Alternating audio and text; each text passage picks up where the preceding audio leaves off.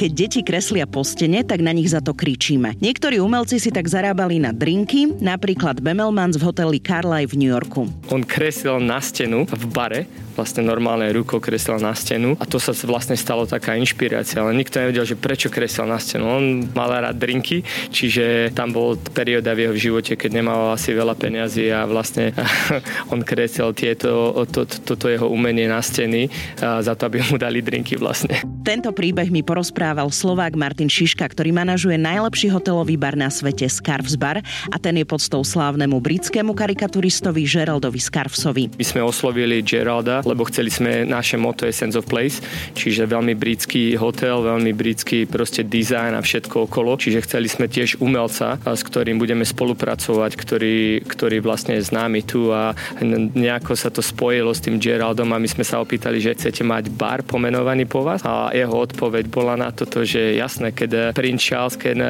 môže mať krčmu pomenovanú po sebe, prečo ja by som nemal 5-hviezdičkový hotel. S Martinom sme sa rozprávali o servise, o tíme, samozrejme o drinkoch, ale aj o atmosfére v bare, ktorú napríklad v Scarfese dotvára živá hudba. Máme stálych umelcov a títo, aj čo ste videli, tak to sú tí, čo tu boli od začiatku, odkedy sme otvorili bar 10 rokov. Čiže my držíme si tých ľudí, ktorí vlastne, oni sú slávni tým, že proste tu hrajú. Celkovo to prilákava tých ľudí, lebo vedia, že a stredu hrá tento, a sobotu hrá tento. Čiže vlastne to vytvorí ten demand, že ľudia tam chcú prísť pozrieť, keď Nikki N' Kitty hrá, lebo v sobotu hral Nikki N' Kitty, čiže to ste asi vy ich videli. A oni tu boli od začiatku, oni cestujú dokonca aj s nami po svete, keď robíme nejaké pop-upy. Som Oli Džupinková a s Filipín som sa presunula do Londýna, kde som nahrala rozhovor s Martinom Šiškom zo Scarfes Baru.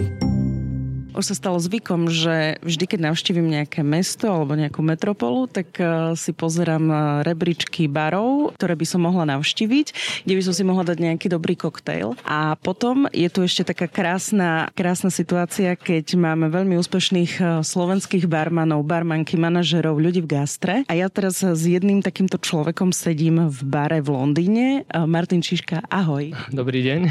Sedíme v nádhernom londýnskom bare. Prosím ťa, povedz ty, lebo ja akože nemám ani tú takú odvahu to celé popísať, aké to je krásne a čo to všetko tu znamená, tak nám predstav bar, v ktorom teraz sedíme. Tak Scarfes Bar je, vlastne sa volá po slávnom karikaturistovi, ktorý sa stal veľmi známy v 60. a 70. rokoch a vlastne podľa neho sme pomenovali bar. Gerald Scarfe sa volá a gentleman má okolo 85 rokov teraz a vlastne keď nevidí bohužiaľ, čo je okolo mňa, ale okolo baru sú jeho vlastné karikatúry a jeho art. A je to celkom sa stalo tieto art a našou inšpiráciou. A vlastne sme v hotelovom bare v Rosewoode, čiže Rosewood je teraz už celosvetová a 5-hviezdičková luxusná značka, ale toto bol prvý hotel v Európe. A v Londýne tu sme otvorili 10 rokov teraz, v októbri budeme oslavovať 10 ročie a odvtedy sme už otvorili v Paríži, budeme otvárať v Mníchove a v Amsterdame, máme hotel vo Viedni, minulý rok sme otvorili Tuscany, čiže sa to pomaličky rozrastá, ale celkovo máme dosť hotelov aj v Ázii a v Amerike, čiže asi tak. Ty si vlastne manažer celej tej siete.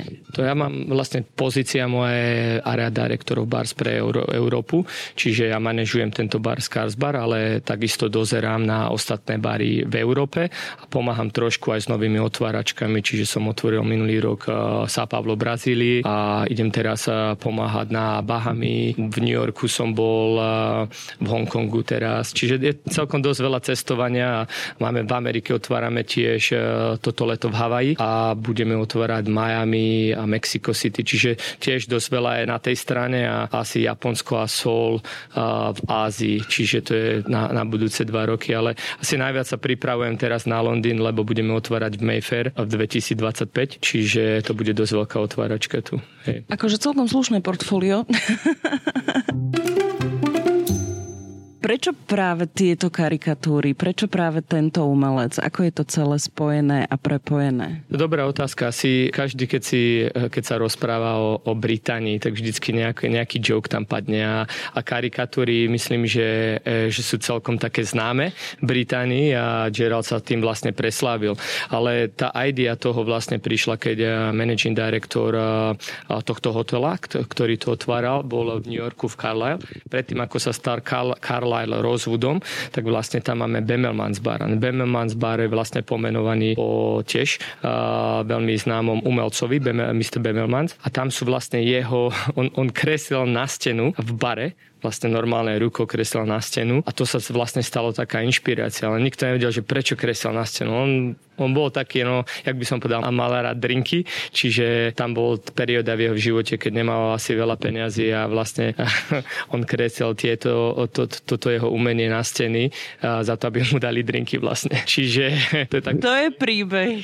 To je funny story, no a vlastne tá inšpirácia išla odtiaľ. Je tam viac takých proste vízií, že kde asi sa ten Gerald Scarfe tam dostal. No a vlastne tým my sme oslovili Geralda, lebo chceli sme, naše motto je Sense of Place, čiže veľmi britský hotel, veľmi britský proste dizajn a všetko okolo. Čiže chceli sme tiež umelca, s ktorým budeme spolupracovať, ktorý vlastne je známy tu a nejako sa to spojilo s tým Geraldom a my sme sa opýtali, že chcete mať bar pomenovaný po vás? A jeho odpoveď bola na to, že jasné, keď Prince Charles môže mať krčmu pomenovanú po sebe, prečo ja by som nemal 5-hviezdičkový hotel. Čiže to bola story. Hej. Toto je fantastické, úplne super príbeh, wow. A vlastne odtedy už 10 rokov, už je to dlho. Ja som tu 7 rokov, čiže tento bar bol trošku iný, akože koncept bol ten istý, len to bolo viac menej, sme tu predávali aj veľa pív, vína, takže vlastne moja rola bola dať sa to trošku dokopy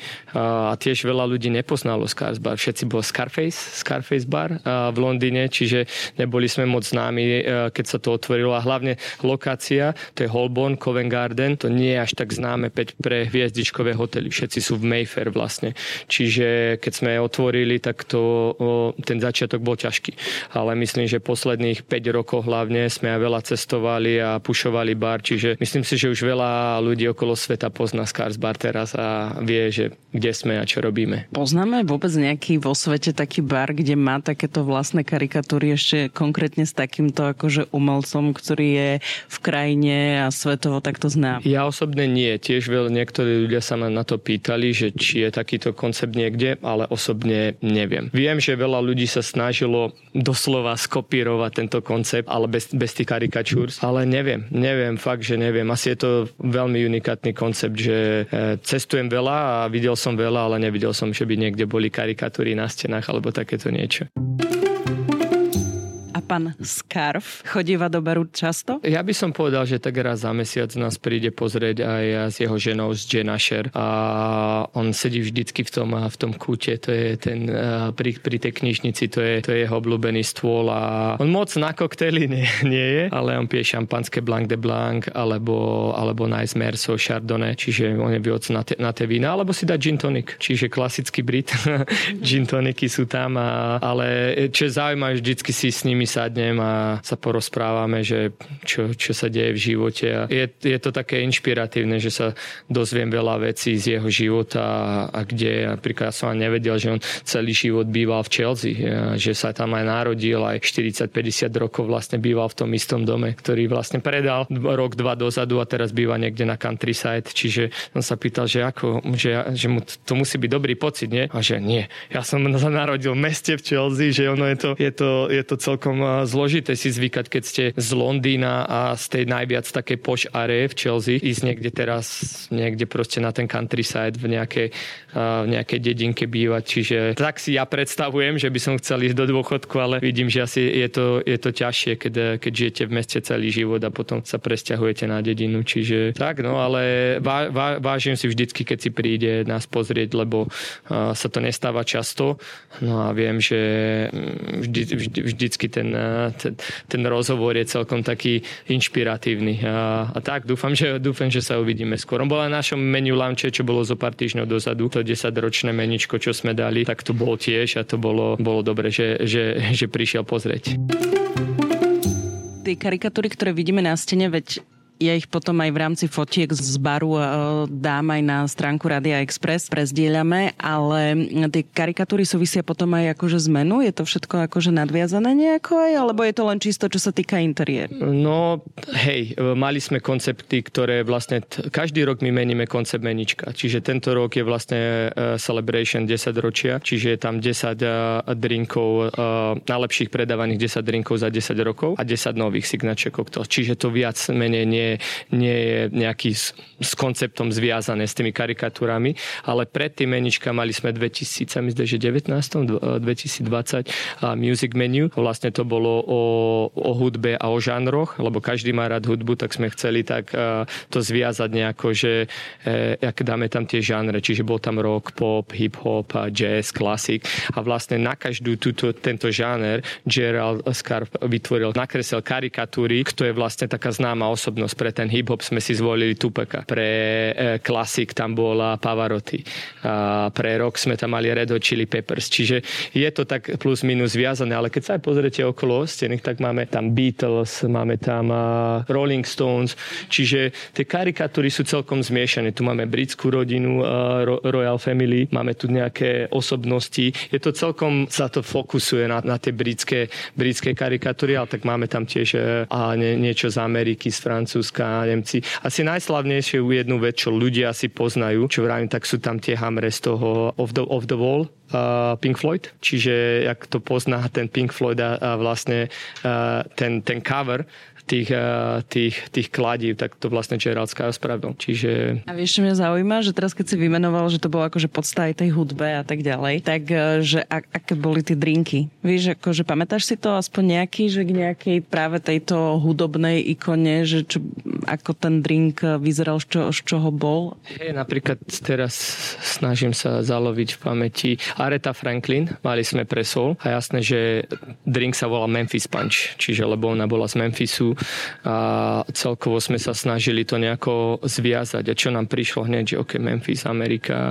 Soul, čiže bol to bourbon drink, bol to Clarify Milk Punch a vlastne bola tam bolo to ingrediencie, bolo tam normálne kukurica, bol tam barbecue, spices a takéto veci, čo sú také americké, čo fakt, že spojíš dokopy, ale bolo to také ovocné, ľahké, lebo sa to klarifikovalo, jasné, že sa tam dal nejaký citronová šťava a potom sa tam dávalo mlieko a sa to vlastne precedilo a bolo to clear drink, čiže tá kombinácia tam bola proste, že tam ešte tie ingrediencie, čo sú známe, asi kukurica v Amerike, to dávajú asi všade a bourbon, čiže jasné, že bolo by to asi ťažko, by sme to zviazali s nejakou vodkou, čiže celkom a tiež mena tých drinkov museli dávať, vieš, proste nejaký zmysel. Čiže veľa researchu išlo do tej hudbovej kategórie, že okej, že musíme teraz research, že o čom je soul aký to má proste, čo je história toho.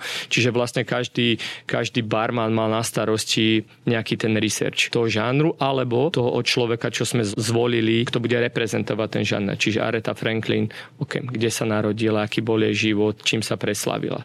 Tupac to isté pre hip-hop. Čiže sme vlastne išli celkom hlboko do toho researchu, lebo ináč by to bolo také gimmicky, by to nedávalo zmysel, iba vieš, o čom je o čo je to meničko. A vlastne to meničko je tam hore, potom vám môžem ukázať. A vlastne to vyzeralo tak, že si pol jeden side a vyskočili vám vlastne dva drinky z menička. Čiže to celko to bolo entertainment a o tom je bar. My sme celkom známi tou atmosférou a hudba, máme živú hudbu každý deň, čiže tá hudba nám vždycky bola celkom dosť blízka tu. A hej, a bolo to asi jedno v tom roku, sa mi zdá, že rok potom sme vyhrali Tales, najlepší hotelový bar na svete, čiže to meničko myslím, že dosť celkom zaujalo veľa ľudí okolo sveta. Ako tí hostia to vnímali? Že zamýšľam sa nad tým, že prídem do baru a vidím takéto menu, že rozhodujem sa podľa toho interpreta, podľa tej hudby, ktorú mám možno rada, alebo sa tí hostia akože aj sledovali, že ok, tak ja neviem, mám rád bourbon, tak si dám takýto drink, alebo kombinácia, skúšali, alebo prinútilo ich to možno ako keby vyskúšať na základe aj tej hudby,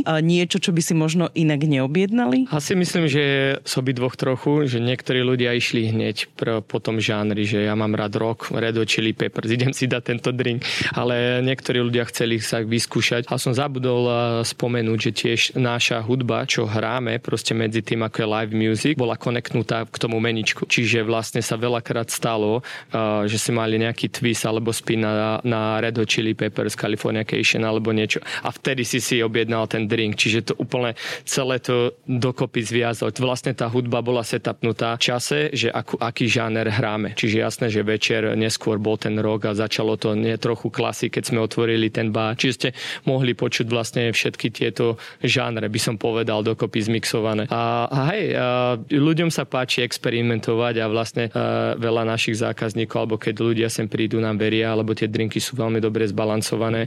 Čiže je tam celkom taká izba na ten experiment. A keď si vytvoríte tu, že vám ľudia veria, proste vyskúšajú aj veci, ktoré možno by si nedali, ako ten bourbon s kukuricou. Myslím, že to nie každý asi by do toho išiel. Tá živá hudba, ktorú si spomínal, ja som tu jeden večer teda strávila, boli sme si tu dať s kamarátkami drink aj nejaký ten barový snack a tá živá hudba je taká veľmi interaktívna. Nebolo to len také, že niekto niekde v pozadí hrá a je tam ten akože podmaz, ale naživo, ale bolo to také, že ľudia na to reagovali. Dokonca tam pri tom jednom stolíku boli natočení na toho pána klaviristu, aj teda, ktorý to spieval, že je to také interaktívne a si hovoril, že tú živú hudbu máte každý deň. Máte takže nejakých takých, že stálych týchto umelcov, alebo je to v rámci nejakej možno ďalšej spolupráce, že vždy niekto príde ako host? Máme stálych umelcov a títo istí umelci, aj čo ste videli, tak to sú tí, čo tu boli od začiatku, odkedy sme otvorili bar 10 rokov. Čiže my držíme si tých ľudí, ktorí vlastne, oni sú slávni tým, že proste tu hrajú. Celkovo to prilákava tých ľudí, lebo vedia, že a stredu hrá tento, a sobotu hrá tento. Čiže vlastne to vytvorí ten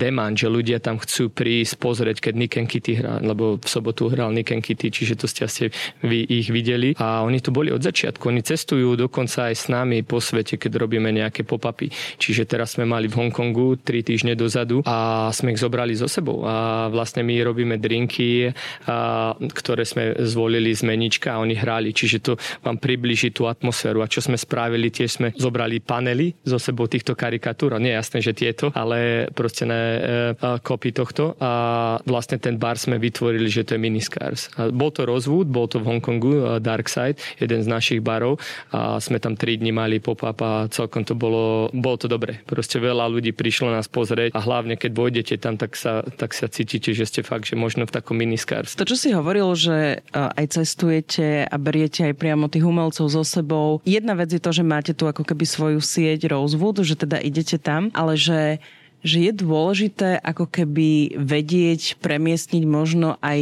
ten bar niekam inam v rámci práve toho PR a toho poznania a spoznania, keď potom ľudia z tej krajiny alebo kdekoľvek ste prišli do Londýna, tak vedeli, že chcú vás navštíviť? Hej, jednu takú kolaboráciu sme spravili asi 5 rokov dozadu pre Mr. Ricarda, Sperno Ricard, vlastne CEO a on chcel, toto bol jeden z jeho obľúbených barov a on chcel vlastne tento bar 1:1, presne ako teraz vyzerá, na jeho private ostrove, ktorý sa volá Lesembie vo Francúzsku. Čiže mali private island a že akože 1:1, nechápem. Že no on chce normálne tento bar, ako vyzerá aj so stoličkami, s barom, proste s kreslami, s karikatúrami na jeho malom ostrove vo Francúzsku. Čiže to bol asi taký najviac crazy proste, že čo? Že jak je toto možné? Ale robili sme na tom skoro rok a mám aj nejaké fotky, potom by som vám mohol ukázať, že fakt, že doslova sme to spravili a jasné, že tam neboli použité tie isté materiály, ako my tu máme Green Swedish Marble, čo je strašne drahý marble, alebo niektoré proste tie dizajny by Martin Brudzinský a tieto veci proste tam neboli, ale fakt to vyzeralo, že je to normálne, že ste v Scarfese. Boli tam tiež Nikki N' Kitty hrali, bol som tam ja s 2 barmanmi, mali sme uniformy, ten bar vyzeral fakt, že zvonku aj znútra ako Scarfes bar. Fakt to bolo dobre spravené. Ani neviem, koľko minuli na to. Isto to bolo veľmi, veľmi drahé, ale to bol vlastne týždňový pop-up a fakt to bolo dobre. Bolo tam asi cez 2000 ľudí prešlo tým barom za týždeň, čiže malo to veľký úspech. Wow, akože znie to brutálne, že niekedy sa tak o tom fantazíruje a teraz reálne to niekto aj urobí. Spomenul si, že vyhrali ste najlepší hotelový bar. To bol vlastne najlepší hotelový bar na svete? Áno, to bol The Best International Hotel Bar a to bolo vlastne Spirited Awards by Tales of Cocktail v New Orleans. To bol vlastne, bohužiaľ, to bol ten rok, kedy bol ten pandemik a sme tam nemohli ísť osobne si prevziať tú cenu. Čiže fakt sme čakali na to dlhé roky a keď sa to stalo, sme boli fakt šoknutí. Ja som akurát v tom momente, vtedy, keď bol vlastne ten award, ja som tomu aj nedával nejako, že je to, bohužiaľ sa tam nedá dostať do toho New Orleans, nikto tam nebol. Ja som vtedy akorát mi tetovali ruku a teraz mi niekto napíše, že ty si vyhral, že vy ste vyhrali. Že čo o čom hovoríš? Že vyhrali ste najlepší hotelový bar na svete. A že čo vážne? A tak som dokončil tetovanie a zavolal som týmu a že poďme, ideme oslavovať. Len škoda, že to, ten momentum tam nebol, lebo to prevziať tú cenu, to je taký Oscar pre hercov, by som povedal, ako je pre barmanov ten Tales of Cocktail, že keď vyhráte nejakú tú kategóriu. Čiže bol to také osobné, ale bohužiaľ sme tam nemohli vtedy prísť, ale tak nám to poslali poštou a hej, bol to dobrý pocit. No. Vy ste nedostali len ocenenie ako bar, ale aj ty si dostal ako ocenenie ako top manažer. Už bolo zo pár rokov dozadu, čiže to bolo vlastne v UK. I think kategórii sa volala Best Bar Manager in UK. To bol 2 roky som tu bol vtedy v Scarfe, keď som to vyhral. A tiež som bol ešte mladý v tomto, by som povedal, a v tej kategórii bolo veľa dobrých manažerov ako Declan zo Savoyu a on and on, čiže to bolo celkom, nečakal som to, tak by som to povedal, čiže to tiež celkom má zviditeľnilo tu v UK. Tak no, a teraz sa snažím, aby moji barmani a tak celkom vyhrávali competitions a darí sa im dobre, mali sme minulý rok 2 chalani vyhrali Global Competition, jeden pre stoličná Lida, druhý pre Cardona a whisky, čiže išiel aj do New Zealandu, čiže hej, tak asi teraz toto je moja rola, že ako developňu ďalších lídrov budúcnosti. A čo si myslíš, že keď si povedal, že si tam bol že krátko a že si potom vyhral ako best manažer, čo akože tak s odstupom času si myslíš, že práve to zabralo, že ťa takto ocenili? Že čo je tá tvoja, ako keby to niečo viac oproti ostatným? Ťažko o sebe takto hovoriť, že čo videli oni vo mne, ale asi to bol ten prevrat, že som prišiel do Scarfesu a ten potenciál tu bol, len bohužiaľ ho nikto nevedel nejako prebudiť doslova a po 2 rokoch bar sa začal zviditeľnovať nie len tu v Londýne, ale aj po svete začali sme cestovať a bol to hard work. Prvý rok si pamätám, to boli 14, 15, 16 hodinové shifty každý deň a 6 dní v týždni, čiže ten začiatok bol veľmi, veľmi ťažký. Čiže asi dosť ľudí si to aj všimlo a hlavne prvé meničko tie sme spravili, čiže to malo nejaký ten influence na to a celkom tým bol celkom rebuildnutý od znova. Čiže veľa zmien tu bolo na tom začiatku tie prvé 2 roky, čiže asi videli, ľudia si všimli, že aha, teraz je tu Scarfes Bar a Martin ho líduje, čiže možno asi to, ale nič iné, asi iba ten old school, ten hard work, vieš, čiže asi to. Využitý potenciál. Sám si povedal, že aj snažíš sa tých barmanov a ten svoj tím pušovať, koučovať, aby robili teda veci a tak ďalej, aby vyhrávali aj súťaže. Aké je to skladať ten tím? Lebo väčšinou, keď sa aj rozprávam s chalanmi, ktorí pôsobia v zahraničí, tak sú to skôr barmani alebo šéfovia barmanov a ty si už ten manažér toho celého. Aké je to vyberať tých ľudí? Akí sú tí ľudia, ktorí sa uchádzajú o tú prácu vo vašom bare? Sú takí, nie že pracovití, ale sú takí draví, chcú pracovať práve pre najlepší hotelový bar na svete? Tak teraz je to už ťažšie. Aj počas práve preto, že Brexit sa stal, čiže to nie je už také jednoduché nájsť tých ľudí. A do takýchto barov si pamätám, keď som kedysi otvoril barmanskú pozíciu, tak som dostal 40-50 civičok za 2 hodiny. A teraz otvoríme barmanskú pozíciu a dostanete možno 20-30 civičok za týždeň a z toho možno jeden človek, ktorému sa oplatí zdvihnúť telefón a zavolať mu. Čiže není to ľahké, čiže o čo ide teraz držať si tých ľudí a developovať ich proste od začiatku, od tej barmanskej pozície, že kde budeš za 2-3 roky. Čiže dobrý plán mať a myslím, že tomto vlastne ja celkom som dobrý, že dokážem tých ľudí trošku pušnúť out of comfort zone, by som povedal. Čiže není to jednoduché miesto tu pracovať. Je to fakt, že ťažké miesto, lebo robíme 400-500 covers od 4:00 do polnoci. Čiže to není len 5-hviezdičkový bar, bar, ale to je high volume bar tiež. Čiže není toľko veľa barov, čo dokáže robiť toľko to ľudí, plus má ten servis a to všetko. Čiže je to veľmi high demanding. Ale tí ľudia, keď majú tú passion, tú motiváciu, tak to dokážu vydržať. Väčšinou ľudia, čo sú tu v týme, sú tu 5-6 rokov. Čiže to niečo, že tí ľudia oni sem nechodia, že idem do práce. Ráno sa zobudím a idem do práce. Oni proste niekedy ja ich musím vyháňať, že už chod domov. Že tu fakt chcú robiť a vymýšľajú nové veci a snažia sa improvnúť každý deň niečo na bare. Čiže to je strašne stále sa to evolvňuje. Ľudia, že však už si spravil všetko, dokázal si všetko. Myslím si, že tam je ešte strašne veľa vecí, čo sa dá zmeniť a do budúcnosti improvnúť. Čiže hej, je to o tých ľuďoch, no. Čiže si ich musíme držať a motivovať a tak. No. Je to asi skôr taká kombinácia toho celého, že jedna vec je, že tí ľudia sú takí, že chcú, a druhá vec, že aké majú to prostredie a podmienky, že na tú seberealizáciu a na tie nové nápady, že pokiaľ by boli možno v tom takom v úvodzovkách toxickejšom prostredí alebo v tom takom toxickejšom týme, tak asi by tak nefungovali. Čiže je to o tom vytvorení toho prostredia aj z tvojej strany, aj zo strany ďalších ľudí a všeobecne tá taká asi tá správna chémia. Je to o tom. Ja viem podľa seba, že tiež keď som bol v minulosti v bare, kde som si moc nesadol s mojim manažérom alebo celkovo sa mi nelúbila ich vízia, ako ranujú biznis. A čiže to bolo také toxické. Nechcelo sa mi stávať ráno, ísť do práce, necítili ste sa dobre a myslím, že toto sa snažíme tu nemať, snažíme sa stále a hlavne keď tam je nejaký problém, tak si sadneme, dáme kávu, sa porozprávame o tom. Je to celkom taký honest relationship, by som povedal, medzi nová ľuďmi, čo tu robia, lebo niekedy vidíš podľa body language, že niečo tam nie je dobre, čiže treba to vždycky si sadnúť, sa porozprávať a vidieť, že čo sa deje tomu človeku v hlave, lebo tým ako sa tu klokneš asi v servise, tak musíš byť 110%. To neexistuje, že by si rozmýšľal nad nejakými problémami a to je ten profesionalizmus, že môže mať hociaký problém v svojom živote, ale keď tu robíš, tak všetci sú na tom, vedia, že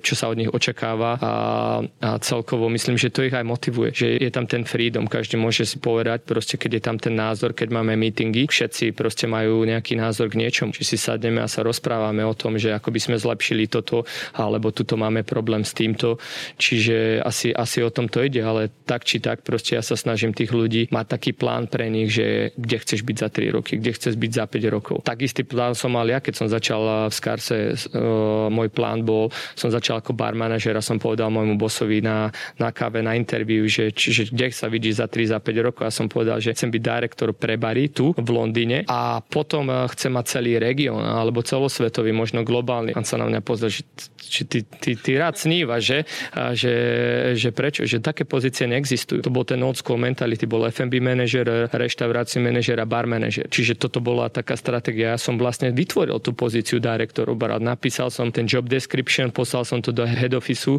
Sedelo to tam asi rok, kým si uvedomili, že takéto pozície v budúcnosti sú potrebné. Niekto ho má viac ako senior, ktorý overlookne všetky tie bary v tom hoteli.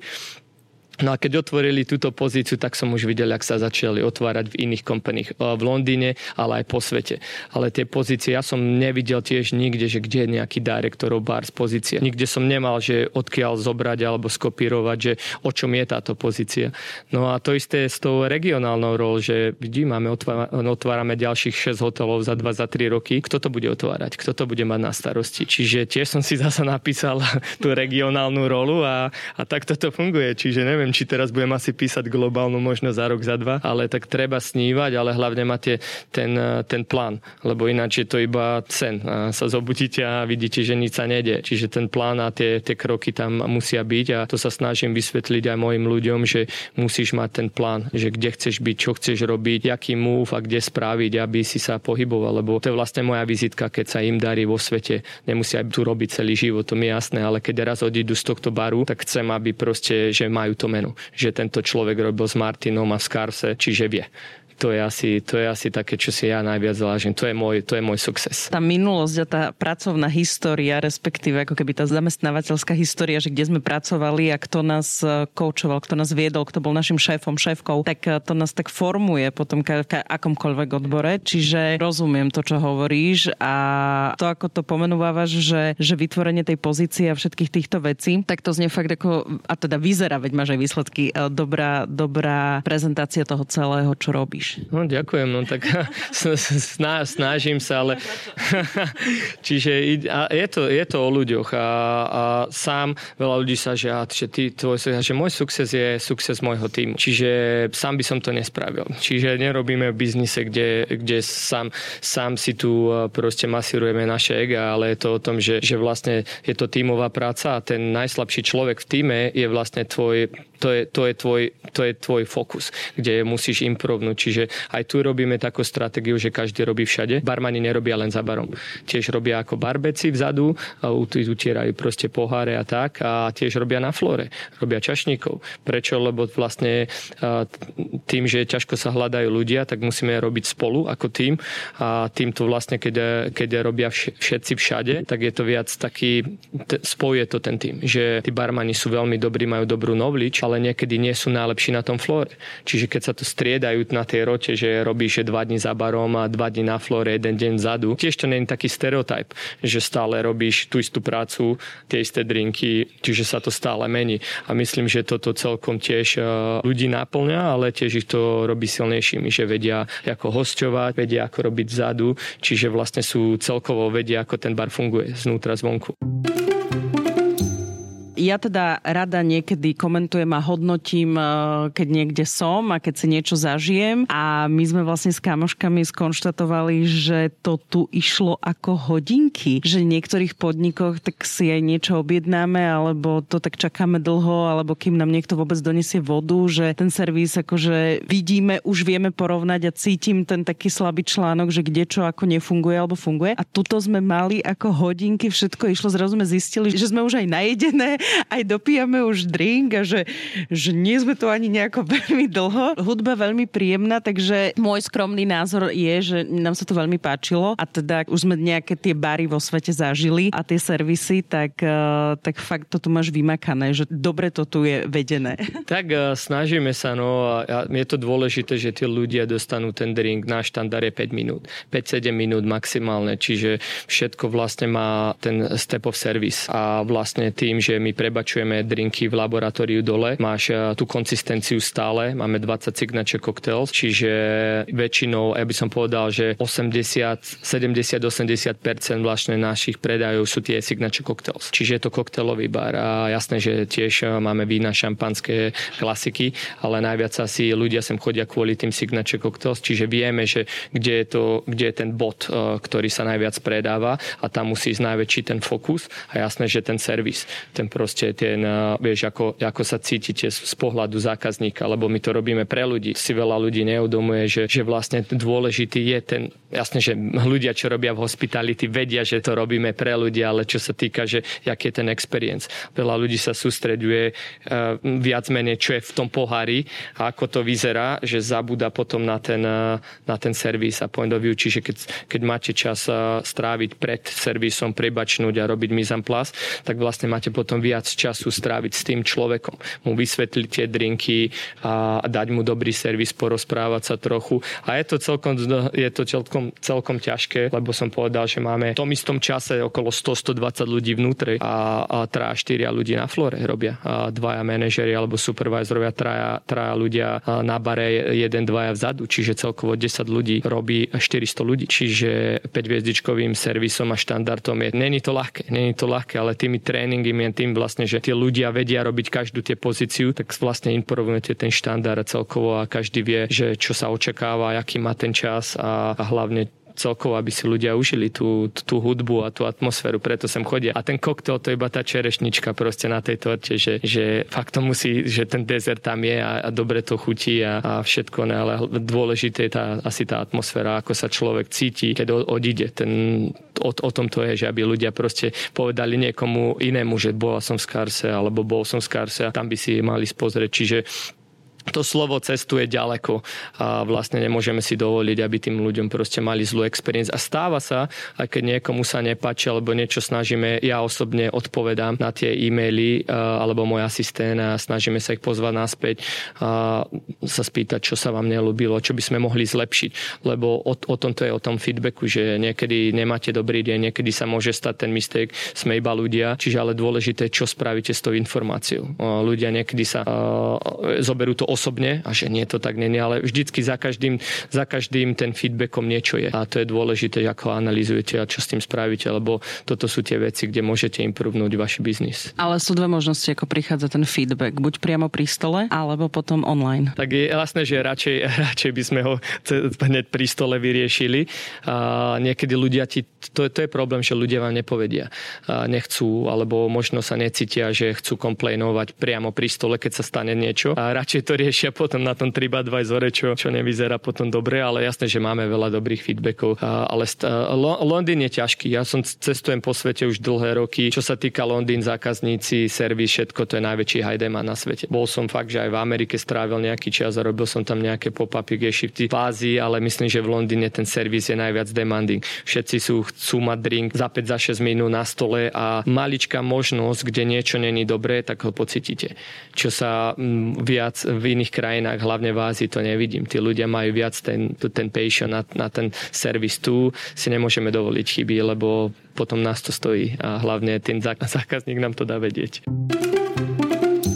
Aký je tvoj príbeh? Ja som si čo to už akože prečítala v nejakom rozhovore o tebe. Aj ty si sám mi povedal, že ty si už vlastne v Londýne 18 rokov. Ty si odišiel hneď po škole zo Slovenska. Čo bolo to tvoje lákadlo, že prečo odchádzam do zahraničia? Bolo to plus minus po škole. Išiel som do Čiech na pár mesiacov, ale tam sa mi nejako nepáčilo. Tak som sa rozhodol ísť sem do Anglicka. Nehovoril som po anglicky skoro vôbec, strašne zle. Čiže to bol dôvod, že naučím sa trošku po anglicky a zarobím si nejakú korunu. Bohužiaľ tú prácu vlastne keď sme prišli, nás vlastne oklamala agentúra, čiže žiadna práca nebola a peniaze nám zobrali, čiže ten experience bol ťažký.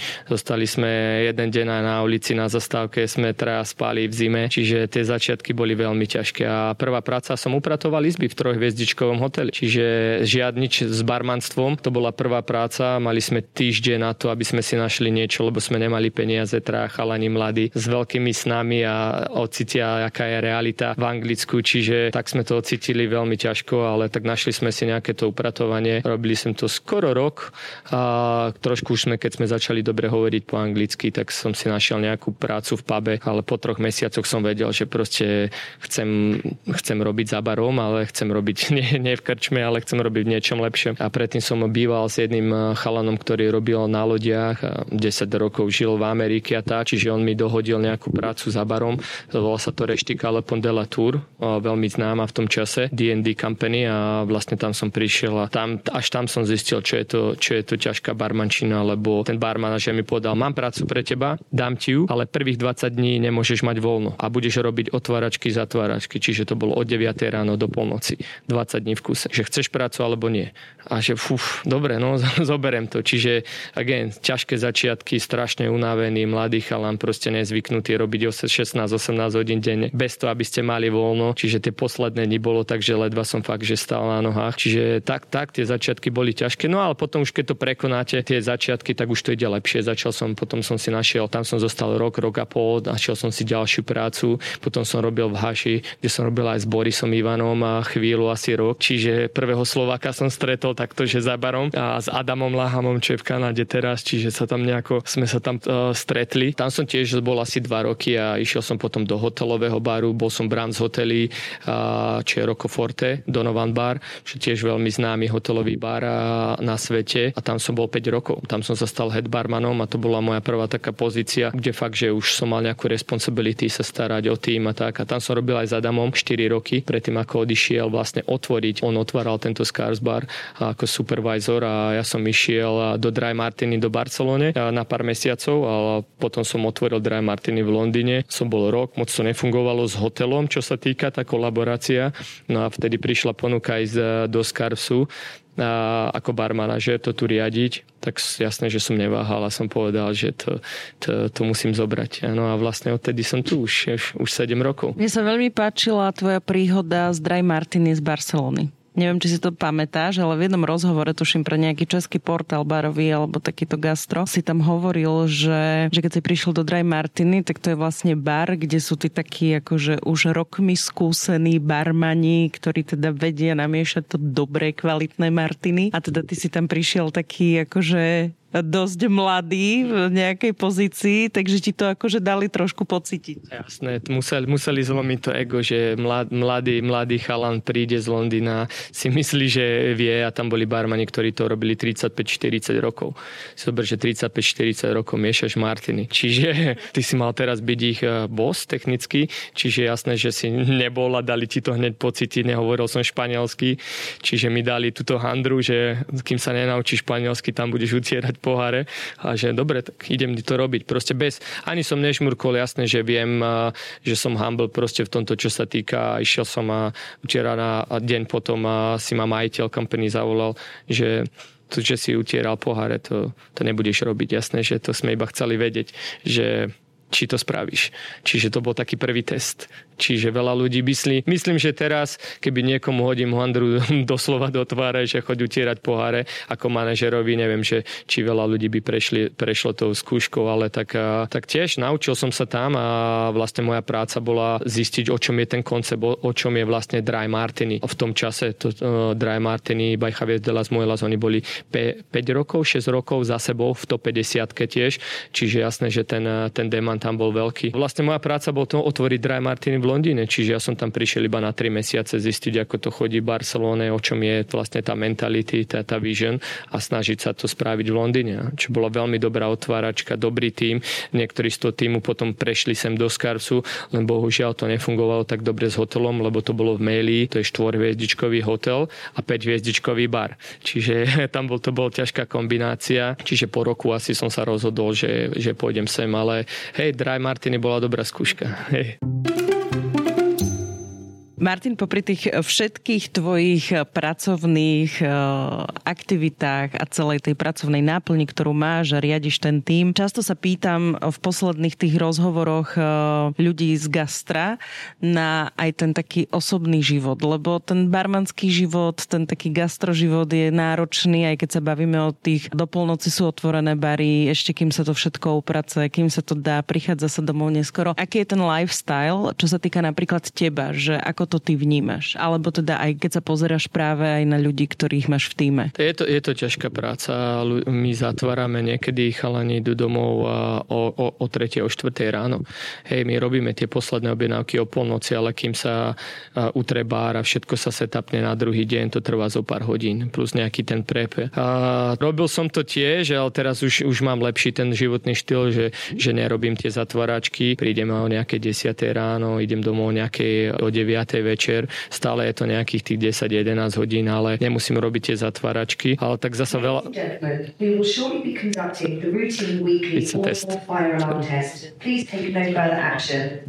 Čiže, hej, o tom životnom štýle, tak nie je to ľahké na začiatku, ale potom už, keď riadite tie bary, tak už tam môžete mať trošku viac z toho. Jasné, že tam sú zasa iné stresy, iné, veľa deadlineov, prezentácií, niekedy robím na 4-5 meničiek naraz. Pop-upy robíme okolo sveta, čiže je to veľa plánovania, ale keď máte ten tím, čiže ja mám dobrých ľudí, čo so mnou mi pomáhajú a robia, cestujú, čiže tá delegácia tam je a vlastne tým, že môžete dôverovať niekomu, tak sa ten životný štýl sa trošku dá upraviť. No a jasné, že rád cestujem a keď cestujem, tak sa snažím ísť k moru alebo do hôr, čiže lyžujem alebo pri mori snažím sa surfovať. Doslova sa stále učím a jazdím na motorkách, čiže to sú také hobby, by som povedal. povedal.